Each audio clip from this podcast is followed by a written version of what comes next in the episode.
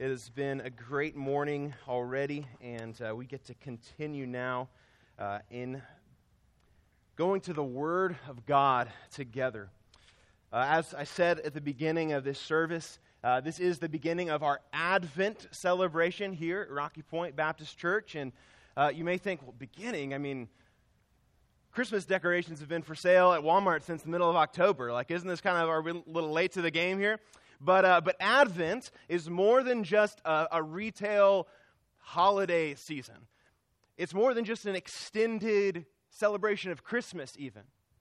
Advent is a season in which we anticipate the arrival of the Messiah. God, through his prophets, we find this in the Old Testament, promised that he would send a Messiah. He promised that he would send a king in the line of David who would once and for all conquer the enemies of his people, who would once and for all establish God's perfect, righteous reign on the earth, would restore creation to the original purpose that he had for it, and for years, God's people held on to these promises of a Messiah and anticipated that day when the Messiah would come. And in Advent, we identify with those who are longing for the coming of Jesus, longing for the coming of the Messiah. We identify with them in this season of anticipating the arrival of Jesus. You could see on the screen uh, that our series title uh, for this Advent season is called Expecting Mercy, and we're going to be in the Gospel of Luke. In fact, I'd ask you to turn with me to the Gospel of Luke in chapter 1. This title comes from the fact that at the time of these early events that Luke records in his Gospel, even though the Roman Empire was ruling and oppressing the people of Israel. Even though the Jewish leaders at the time were corrupt and pursued political expediency instead of faithfulness to God's word, even though there was widespread unbelief among God's people, there were still those faithful worshipers of God who were righteous, who were following the commands of the Lord, who were anticipating that God would send the Messiah. They hadn't forgotten about his promise. Even though God had been silent for hundreds of years at this point, they had not forgotten about the promise. They expected that God would send mercy through Jesus Christ. Though they didn't know what the name of this child would be, uh, they anticipated the Messiah. They anticipated God would send mercy. They were expecting mercy. And that's where we get the title of this series. So, as we turn to Luke chapter 1, what we find in these opening chapters, uh, Luke begins his gospel by interweaving the stories of John the Baptist, the forerunner of the Messiah, and Jesus Christ himself, the Messiah. In our text this morning, it's going to be Luke 1 1 to 25, where we see the birth of John the Baptist foretold. So, would you read with me starting in verse 1 of Luke chapter 1? Inasmuch as many have undertaken to compile a narrative of the things that have been accomplished among us, just as those who from the beginning were eyewitnesses and ministers of the word have delivered them to us, it seemed good to me also, having followed all these things closely for some time past, to write an orderly account for you, most excellent Theophilus, that you may have certainty concerning the things you have been taught. In the days of Herod, king of Judea, there was a priest named Zechariah of the division of Abijah. And he had a wife from the daughters of Aaron, and her name was Elizabeth. And they were both righteous before God, walking blamelessly in all the commandments and statutes of the Lord. But they had no child, because Elizabeth was barren, and both were advanced in years. Now, while he was serving as priest before God, when his division was on duty, according to the custom of the priesthood, he was chosen by Lot to enter the temple of the Lord and burn incense. And the whole multitude of the people were praying outside at the hour of incense. And there appeared to him an angel of the Lord, standing on the right side of the altar of incense. And Zechariah was troubled when he saw him, and fear fell upon him. But the angel said to him, Do not be afraid, Zechariah, for your prayer has been heard, and your wife Elizabeth will bear you a son, and you shall call his name John. And you will have joy and gladness and many will rejoice at his birth, for he will be great before the Lord, and he must not drink wine or strong drink, and he will be filled with the Holy Spirit, even from his mother's womb. And he will turn many of the children of Israel to the Lord their God, and he will go before him in the spirit and power of Elijah to turn the hearts of the fathers to the children, and the disobedient to the wisdom of the just, to make ready for the Lord a people prepared. And Zechariah said to the angel, how shall I know this? For I am an old man. My wife is advanced in years. And the angel said to him, I am Gabriel. I stand in the presence of God, and I was sent to speak to you and to bring you this good news. And behold, you will be silent and unable to speak until that day that these things take place, because you did not believe my words, which will be fulfilled in their time. And the people were waiting for Zechariah, and they were wondering at his delay in the temple. And when he came out, he was unable to speak to them. And they realized that he had seen a vision in the temple, and he kept making signs to them and remained mute. And when his time of service was ended, he went to his home. After these days, his wife Elizabeth conceived and for five months she kept herself hidden, saying, Thus the Lord has done for me in the days when he looked on me to take away my reproach among people. Would you pray with me?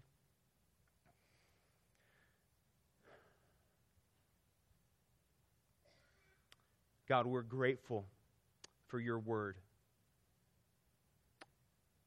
We're grateful that you inspired men, men like Luke to carefully write a reliable account of these things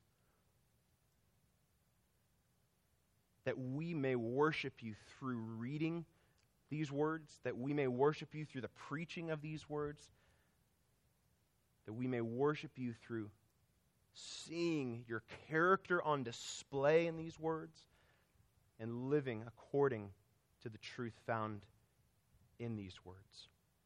God, we need you as we seek to hear your voice on these pages this morning. We need you. Would you fill us with your spirit? Would you open our eyes to see wonderful things in your word today?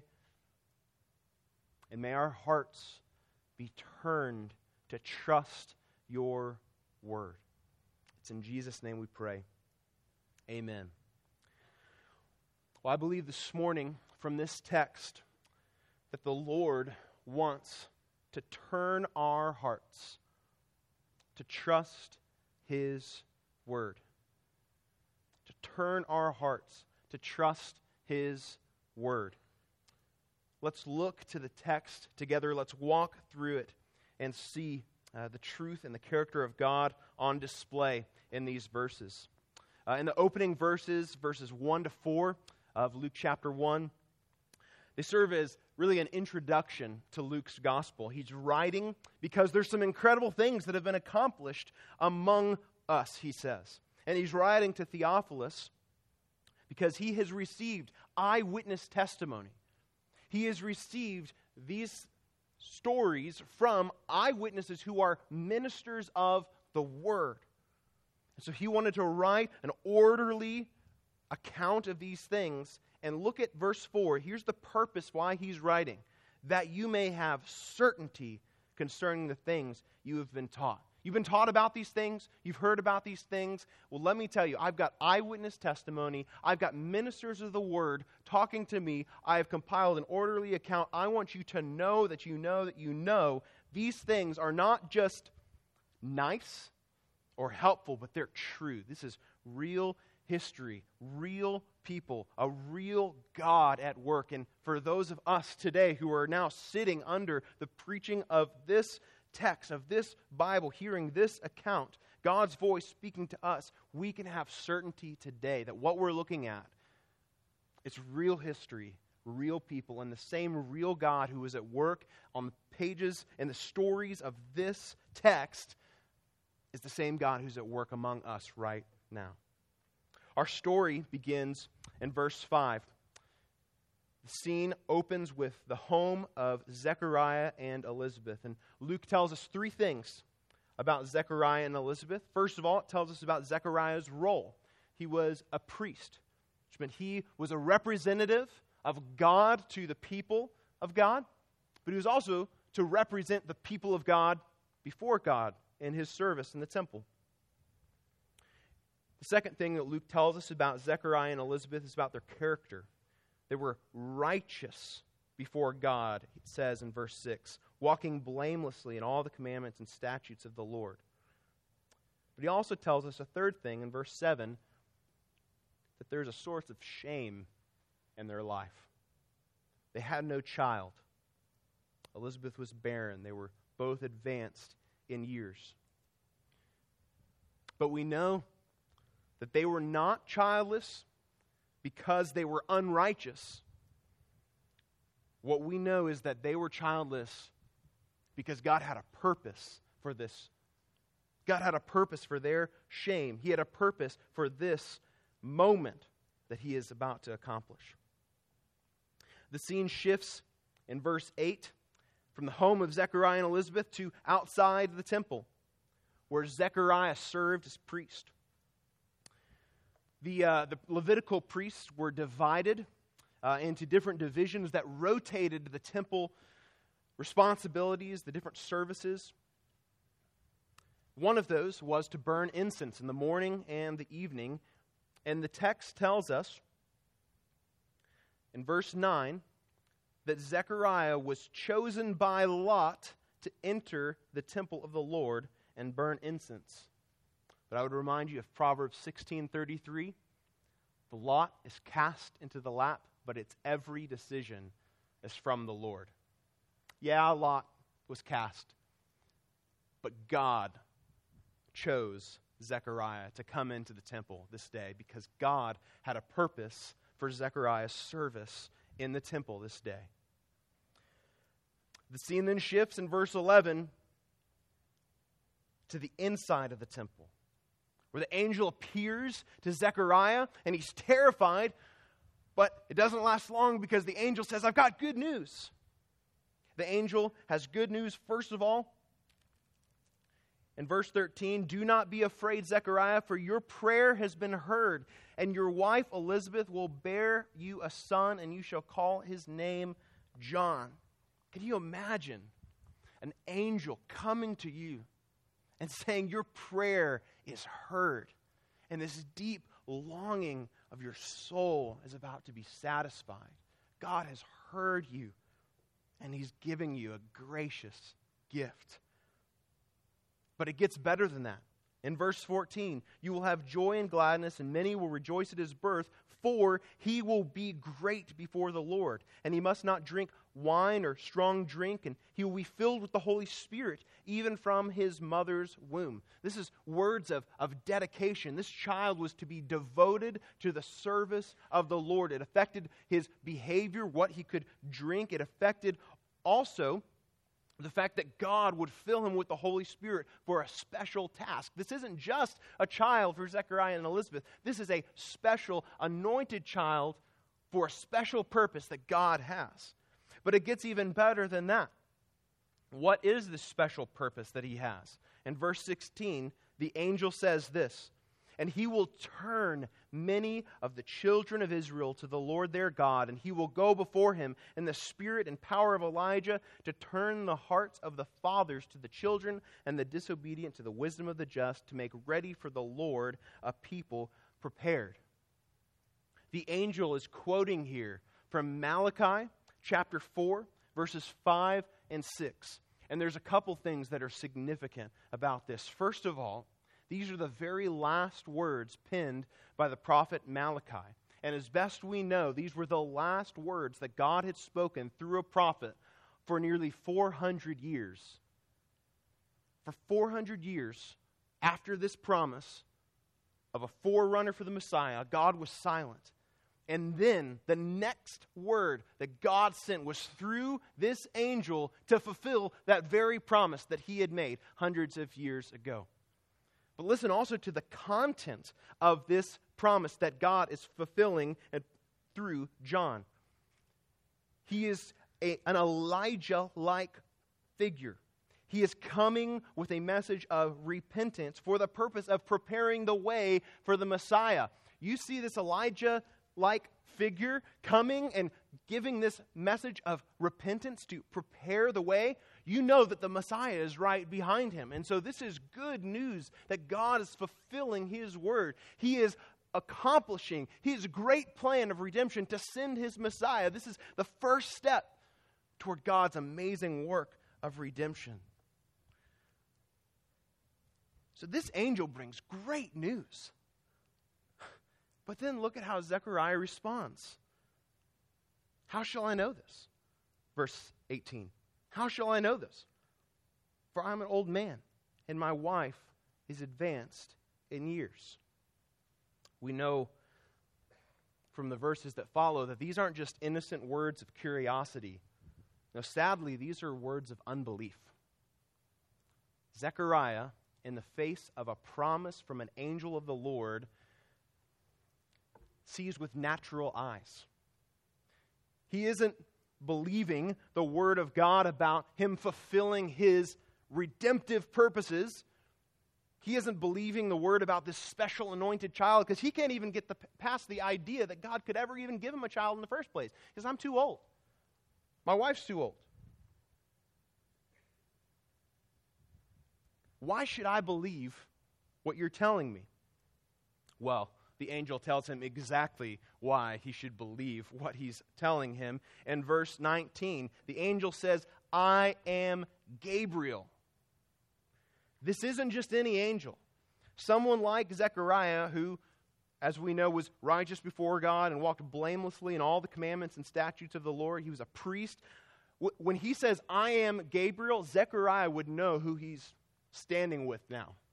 Gabriel was an angel that God had sent previously to the prophet Daniel to foretell the coming of the Messiah. This is a trustworthy messenger of God standing before Zechariah. And then look at the rest of his description of his identity. I stand in the presence of God. I was sent to speak to you and to bring you this good news. He's not just making this stuff up, he's bringing, he's delivering a message directly from the throne. That's why you should believe me, Zechariah. But then look at the result of Zechariah's unbelief in verse 20. Behold, you will be silent and unable to speak until the day that these things take place, because you did not believe my words, which will be fulfilled in their time. So, because Zechariah didn't believe the words that Gabriel spoke, Zechariah wouldn't be able to speak any words until the words that Gabriel spoke were going to be fulfilled. So then the, the scene shifts again from inside the temple back to outside the temple in verse 21. The people are waiting. They're wondering, what's taking you so long, Zechariah? They're waiting for their representative.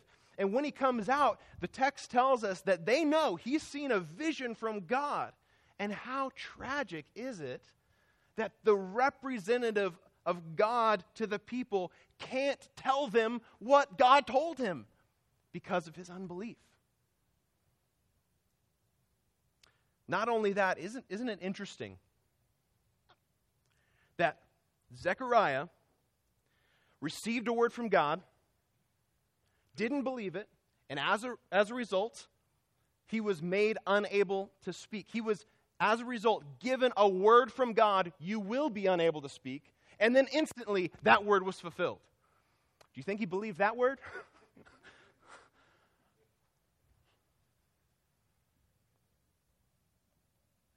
he kept making signs to them, but he remained mute. It's a sad scene. Well, then in verse 23, the scene shifts back again to the home of Zechariah and Elizabeth where we started. And again, we see God's word through Gabriel fulfilled. After these days, verse 24, after these days, his wife Elizabeth conceived, and for five months she kept herself hidden, saying, Thus the Lord has done for me in the days when he looked on me to take away my reproach among people. The good news is that Zechariah's unbelief did nothing to thwart God's plan. It did nothing to stop God's word from being fulfilled. As Gabriel said, they will be fulfilled in their time. And right here before us, they are fulfilled. So we see Zechariah, the re- representative of the people of God, who is righteous before God, had a source of shame, it's childlessness, serving in the temple by God's sovereign selection. An angel comes to him, gives him good news that their prayer would be answered, that they would have a son who is devoted to the Lord, that God's word would be fulfilled, that his plan of redemption is being accomplished. But Zechariah responds with unbelief. And the angel, who is a trustworthy messenger of God, promises that Zechariah will be silenced, and he was. And he promises still that the son would come, and he did. Fortunately, Zechariah's unbelief did not last long, as we'll see later in Luke chapter 1.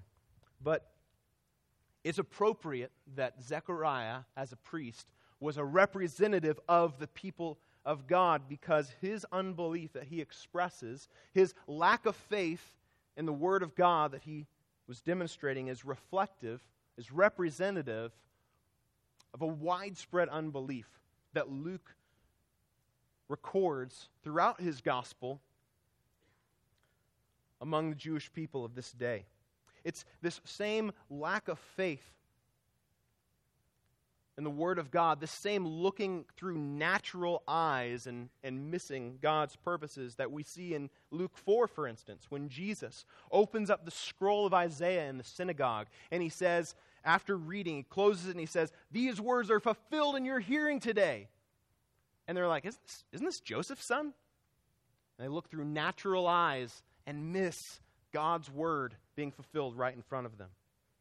It's the same unbelief that Jesus talks about when he tells the story of the rich man and Lazarus. And if you remember, Lazarus, or rather the, the rich man, is being tormented in Hades, and he begs Abraham, Would you send Lazarus from the dead back to my brothers to tell them, to warn them that this is coming? But Abraham says if, if they've got the law and the prophets, they've got Moses. If they don't believe God's word, they won't even believe if someone should rise from the dead.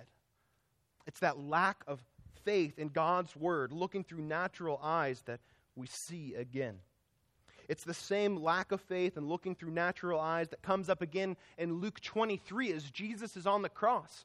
And in the account that Luke gives, Jesus is fulfilling Scripture over and over as lots are cast again uh, in Luke 23, as his side is pierced, as he says, My God, my God, why have you forsaken me? Over and over, scriptures being fulfilled before the Jewish leaders who know all these Scriptures, but they're just mocking him and scoffing him, saying, If you're the Christ, save yourself. They look through natural eyes and miss the Word of God fulfilled right in front of them. It's the same unbelief that we see in Luke 24 on the road to Emmaus as Jesus is talking to the two disciples. And it's this unbelief that, that leads him to say, Oh, foolish ones, slow of heart to believe all that the scriptures have said. Wasn't it necessary that the Christ should die and, be, and go into his glory? Again, they, they couldn't see past the, the natural. They were looking with natural eyes, and they had a lack of faith in God's word. What He said would be true. Well, we too demonstrate this same lack of faith in God's word sometimes, don't we? We know what God's word says, and, and maybe we would even say, Of course, I believe that. Of course, it's true. We know what God's word says, but, but by our actions, we reveal that we don't actually trust that what God really said is true is really true. We know that Romans 6 tells us that we've been set free from sin, that we're no longer slaves to sin, but we're slaves to righteousness if we're in Christ. But we still find ourselves saying things like, ah, I just, I couldn't help it. Oh, that's just, that's just who I am. I, I, you know, I, I've tried and I just, I can't, I can't help it. That's, that's just who I am. We know that God's word says in Galatians 6 1 that if someone is caught in a transgression, we should restore them in a spirit of gentleness. But we are tempted often to look with natural eyes and say, ah, they'll never change. It'll never work. They'll never be restored. We know God's word from John 4 that Jesus says the, the fields are white for the harvest.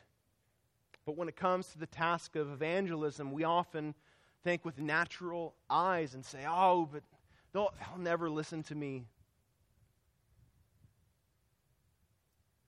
We know God's word in John 15. Jesus says, Ask. If my words abide in you, ask anything and it'll be given to you. But we find ourselves wondering is, is this even is this even getting through? Is there even any point to praying? Is, is anything worthwhile happening at all? We know in Revelation 22 the words of Jesus, I am coming soon. And yet we live as if Jesus isn't coming back again. We live as if we've got all the time in the world. We live as if we're the Lord of our own life. And we often live as if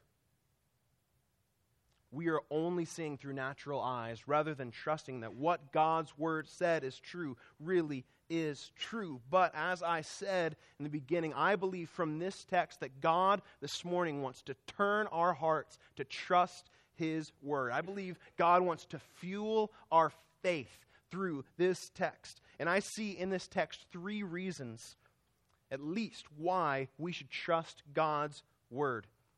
Reason number one why we should trust God's word from this text because we have a powerful God who is able to keep his word. We have a powerful God who is able to keep his word. Verse 22, we see the word that Gabriel gave to Zechariah about him being silenced fulfilled. God said it and it happened instantly because God is able to do what he says he'll do. His word is effective. It's the God who spoke and there was light. It's the God who made man's mouth, he tells Moses. And then, of course, the biggest way in this text that God shows that he is a powerful God who's able to keep his word is in the conception of John. Even though Zechariah and Elizabeth were advanced in age, even though Elizabeth was barren, Nothing can stop the God who is able to keep his word. He fulfills his word right here in this text. Not only the word that he gave through Gabriel, but the word that he gave through Malachi that he would send a forerunner before the Messiah. God proves in this text that he is able to keep his word as we see him in this text, in this reliable account, fulfilling his word before the eyes of Zechariah and Elizabeth. And this same God who was able to fulfill this word, that there would be a forerunner of the Messiah, is also the God who promised that the virgin would conceive and bear a son and call his name Emmanuel. And he kept that word too. And every time we celebrate Christmas, every time we sing these carols, we're reminded that just as Christmas is true, so we can trust God's word today. Christmas is a reminder that God is able to keep his word. The same God promised in Isaiah 53 5 that this Messiah would be pierced for our transgressions and crushed for our iniquities. And he kept that word too. Every time we look at the cross, every time we rehearse the gospel, we're reminded that we have a God who is powerful and able to keep his word. The same God spoke through David in Psalm 16:10 and foresaw the resurrection of Jesus, saying that you will not let your Holy One see corruption. And he fulfilled that word too. Every time we think about the empty tomb, which is still empty today, by the way, it is a reminder to us that God is powerful and he's able to keep his word. And the same God promised through Joel in Joel chapter 2 that he would send his spirit and we have now, as followers of Jesus Christ, the Holy Spirit in us, who every time we exhibit the fruit of the Spirit, every time that we, by the Spirit, put to death the deeds of the body, we have a reminder in ourselves that we have a God who is powerful and able to keep His word. The fulfillment of God's word lives inside of us now. And so, if this God can do that, if this God can bring life out of the deadness of Elizabeth's womb, we can trust him to bring life out of our friends and family members who are dead in their sins. Not because we're able, but because he's able. This God who promised that the Messiah would rise and conquer the grave is able to help you gain victory over sin. Not because you're strong, but because He is able. Because the same God who raised Jesus from the dead lives in you. And He's also able to preserve you. The God who was able to keep His word to send Jesus, if He did not spare His Son, how will He not also with Him richly give us all things. Who is to condemn? Christ Jesus is the one who died, more than that, who was raised. He is able to keep us, and nothing can separate us from his love. He's able to keep his word. Reason number two from this text why we can trust God's word because we have a sovereign God who is redeeming. We have a sovereign God who is redeeming in verses 16 and 17, we see Gabriel tell Zechariah that this child that God would supernaturally give to him would be fulfilling part of God's grand plan to redeem his people. Part of his grand plan to put his glory on display. But Zechariah misses it. Zechariah looks through natural eyes and he can't even see this great news that God is telling him through his messenger Gabriel because he can't look past this natural thing. Well, oh, I, I'm too old. My wife's too old. We can't have a child. And he misses God's grand plan that he is at work accomplishing among Zechariah. Too, too old. Too old to bear a child. Zechariah, don't you remember Sarah? Don't you remember that even though Sarah was so old, she laughed when she heard that she was going to have a child. God still supernaturally gave Sarah a child. Nothing can stop our Redeemer from accomplishing his plan of redemption. Zechariah, don't, don't you remember that this is the God who parted the Red Sea to save the army of Israel from the Egyptians? Too old. Nothing can stop our Redeemer.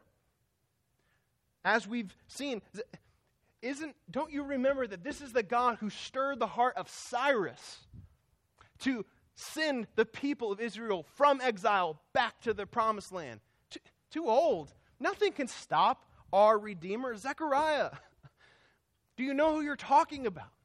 Do you realize what God is up to among you? He is the powerful Redeemer who has a plan, a sovereign work that he is accomplishing, don't miss it. Don't miss what God is up to. God is still up to something. God is still at work to redeem. His plan is still being accomplished among us and in us and through us. Turn with me to Luke 24. We talked about this before.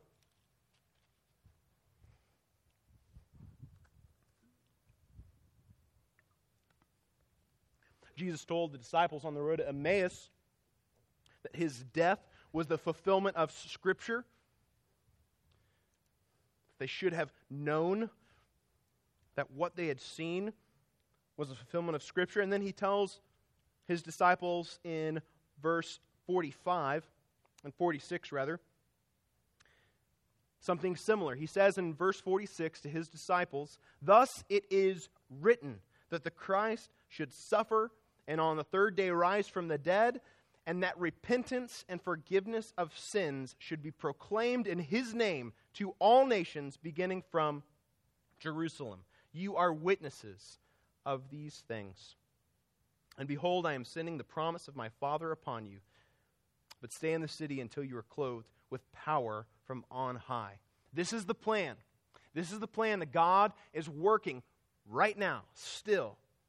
He has this plan of kingdom expansion that's been rolling out from Jerusalem in concentric circles, and it's come all the way to us. And God is still working this plan. He is up to something huge. He is redeeming dead souls, bringing them to life in Christ. And we know how the story ends. In Revelation chapter 7, John says, After this I looked, and behold, a great multitude that no one could number, from every nation, from all tribes and peoples and languages, standing before the throne and before the Lamb, clothed in white robes, with palm branches in their hands. This plan is at work right now, and it will be accomplished. God is at work to redeem, and I would say to you, as I would love to say to Zechariah, don't miss what God is up to by looking through natural eyes. Well, what does that, what does that mean? How, how do we look through natural eyes and miss God's plan of redemption? Well, there's a couple of ways I think we do this. One, we lose sight of God's supernatural plan of salvation and look at natural eyes and, and we live for this world. We live for today. We know, as we said, Jesus is coming soon, that his word is true, but we live as if He's not coming back. We live for today, we live for ourselves.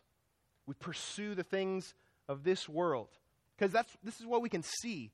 It's what we can touch and feel and it's easy if we aren't reminding ourselves regularly of the gospel, if we're not reminding ourselves regularly of God's plan of redemption that He is at work right now, that we can lose sight, start living for this world miss what God is up to.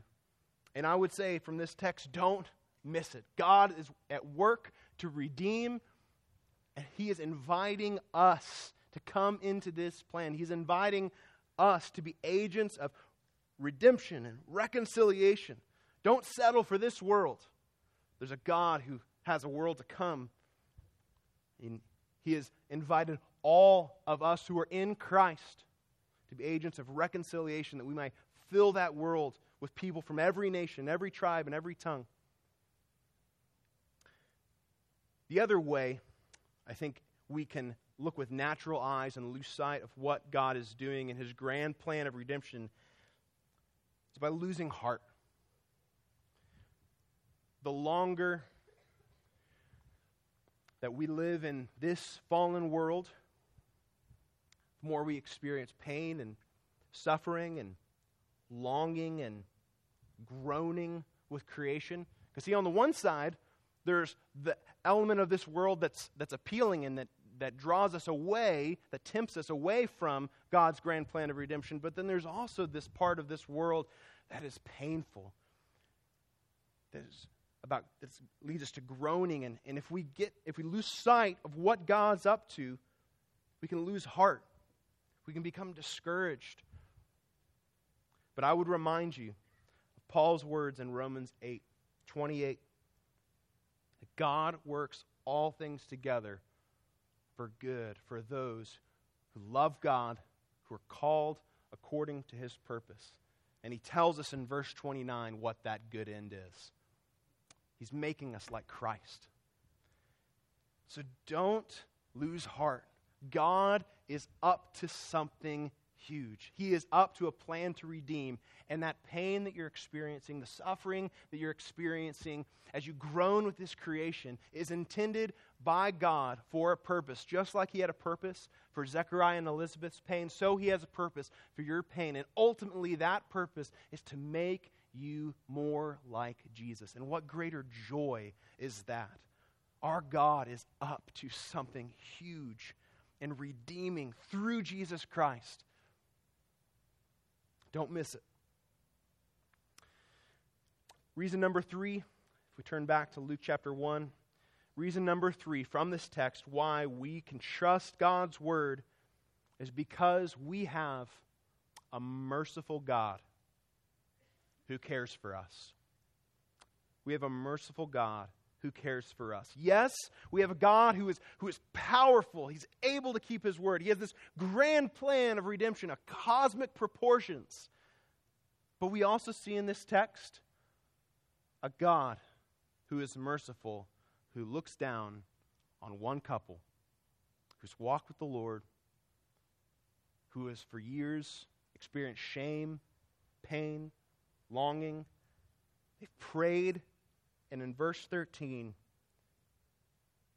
he says, Your prayer has been heard.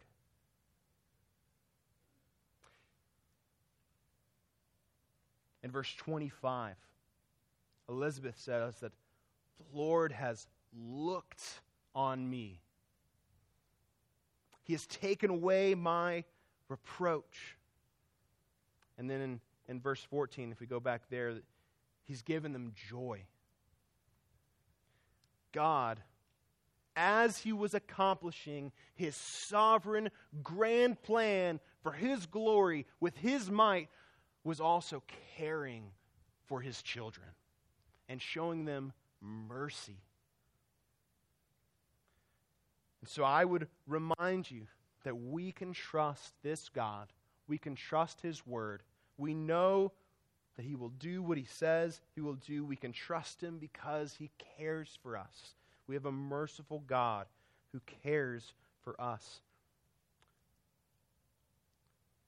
And what was the greatest way that He demonstrated His care for us?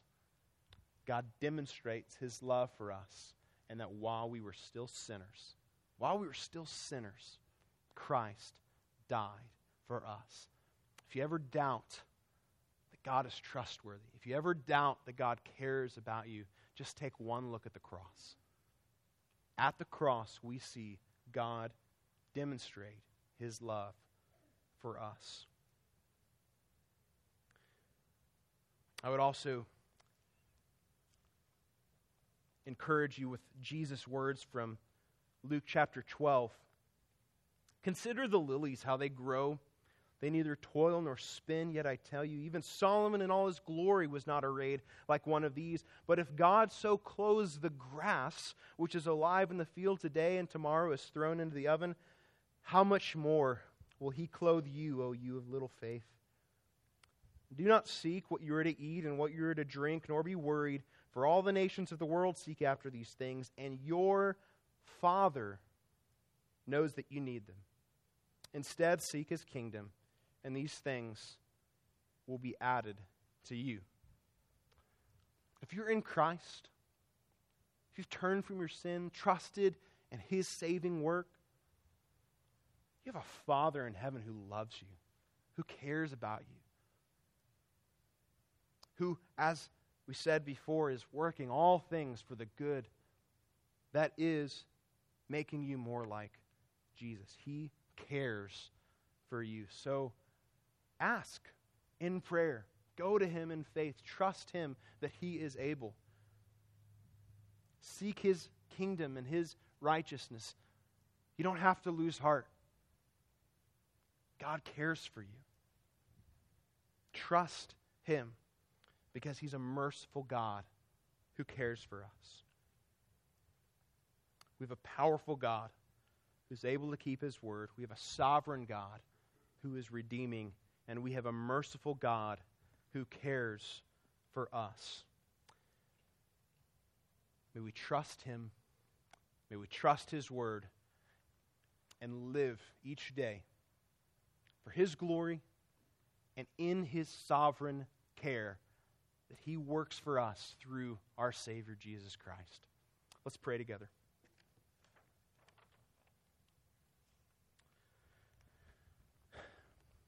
Father, your word is true.